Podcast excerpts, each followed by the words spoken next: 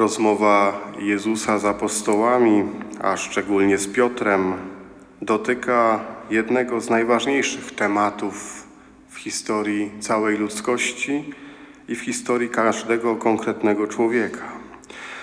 Bo dotyka tematu cierpienia, cierpienia, które jest obecne w życiu człowieka, a z drugiej strony Boga, który jest przecież wszechmogący, może wszystko, jest miłującym Ojcem, kocha ponad wszystko.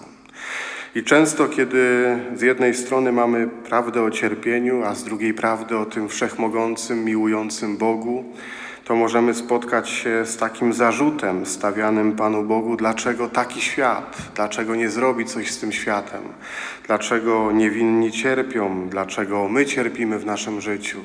Przecież skoro jest wszechmocny, to mógłby zrobić z tym porządek.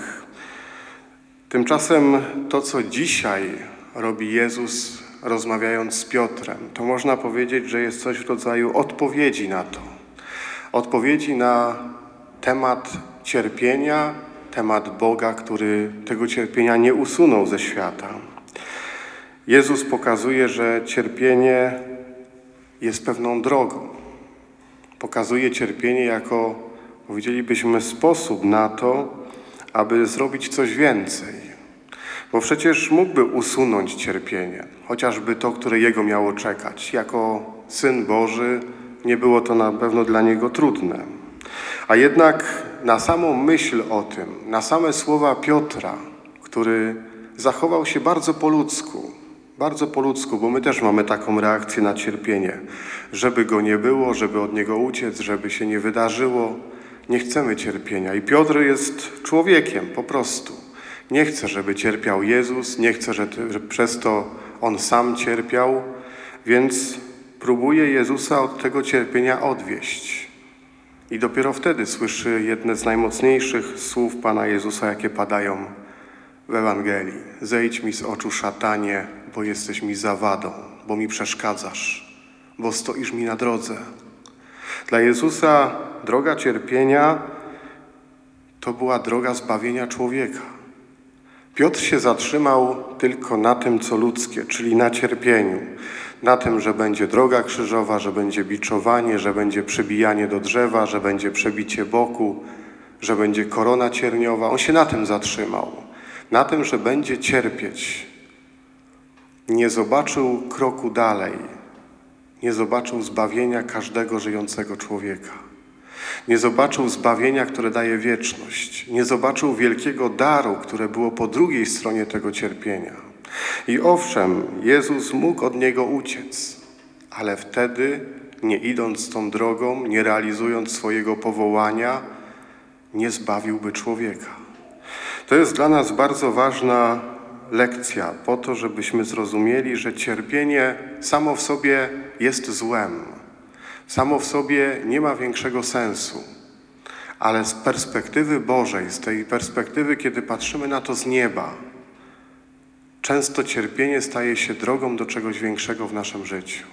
Często cierpienie jest wynikiem tego, że troszczymy się o to, co najcenniejsze w naszym życiu. Tak jak Jezus zatroszczył się o to, co dla Niego było najcenniejsze, czyli o nas, o ludzi, o nasze zbawienie.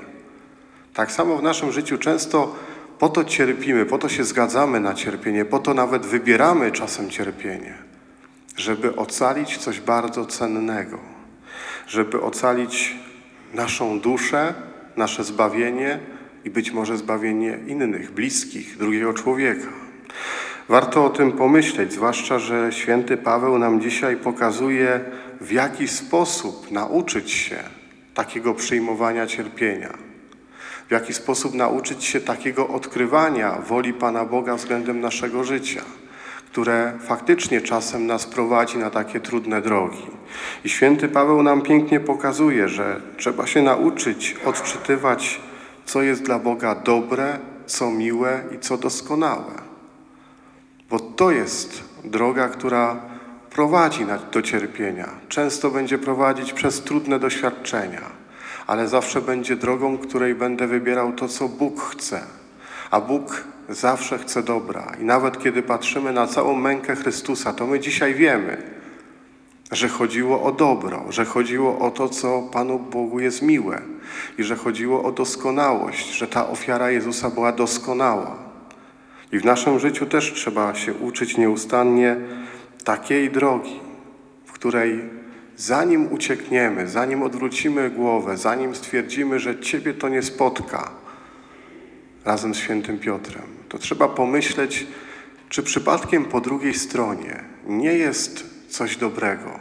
Czy przypadkiem nie jest tak, że na końcu tego cierpienia jest coś, co dla Boga jest bardzo miłe, bo prowadzi mnie do zbawienia? I czy przypadkiem nie jest tak, że przechodząc przez to cierpienie, mogę to zrobić w sposób dla siebie doskonały, na tyle, na ile mnie stać, całym sercem, po to, aby to dobro osiągnąć? To jest może krótka lekcja o cierpieniu. Nie będziemy tutaj robić wielkiego traktatu o nim. Ale jedno jest pewne: nie da się go usunąć z tego świata.